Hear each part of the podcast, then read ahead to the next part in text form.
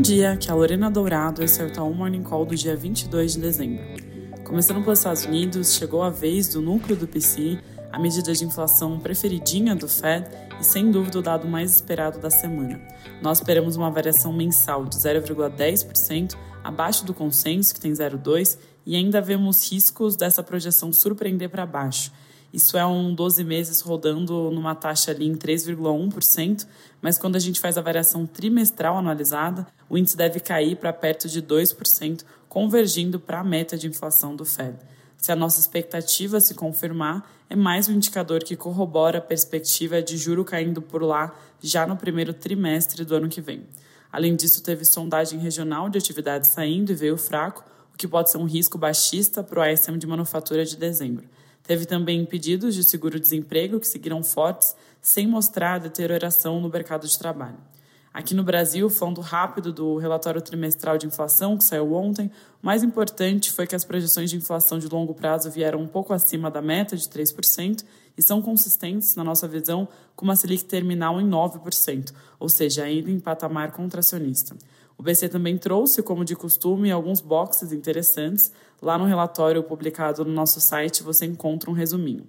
Indo para o noticiário, a Câmara dos Deputados aprovou nesta quinta-feira o projeto que regulamenta o mercado de apostas esportivas online, as conhecidas BETs. Além da taxação das apostas esportivas, o PL prevê tributação dos cassinos virtuais algo que tinha sido retirado pelos senadores e foi retomado pelo relator.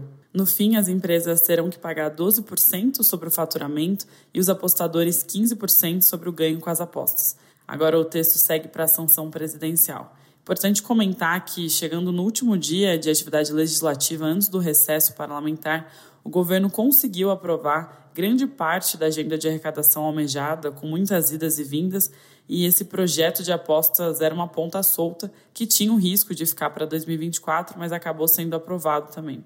Isso naturalmente ajuda o esforço da equipe econômica para zerar o déficit de 2024, mas a nossa visão não deve ser suficiente para equilibrar as contas. A gente ainda espera um déficit de 0,8% no ano que vem.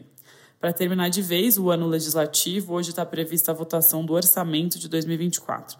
O texto já foi aprovado pela comissão mista na quinta, com corte de 6 bilhões no PAC, valor recorde de emendas parlamentares e um aumento de 96% do fundo eleitoral em relação à disputa municipal de 2020.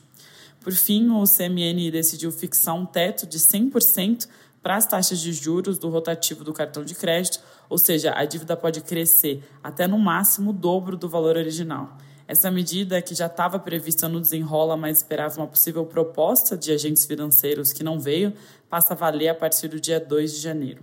Daqui para frente, o fluxo de notícias fica mais lento, tanto lá fora quanto no Brasil, e por isso nós vamos dar uma pausa aqui no podcast a partir de hoje e voltamos na segunda semana de janeiro com uma retrospectiva dessas semanas meio mortas ou antes disso, caso surja algo importante.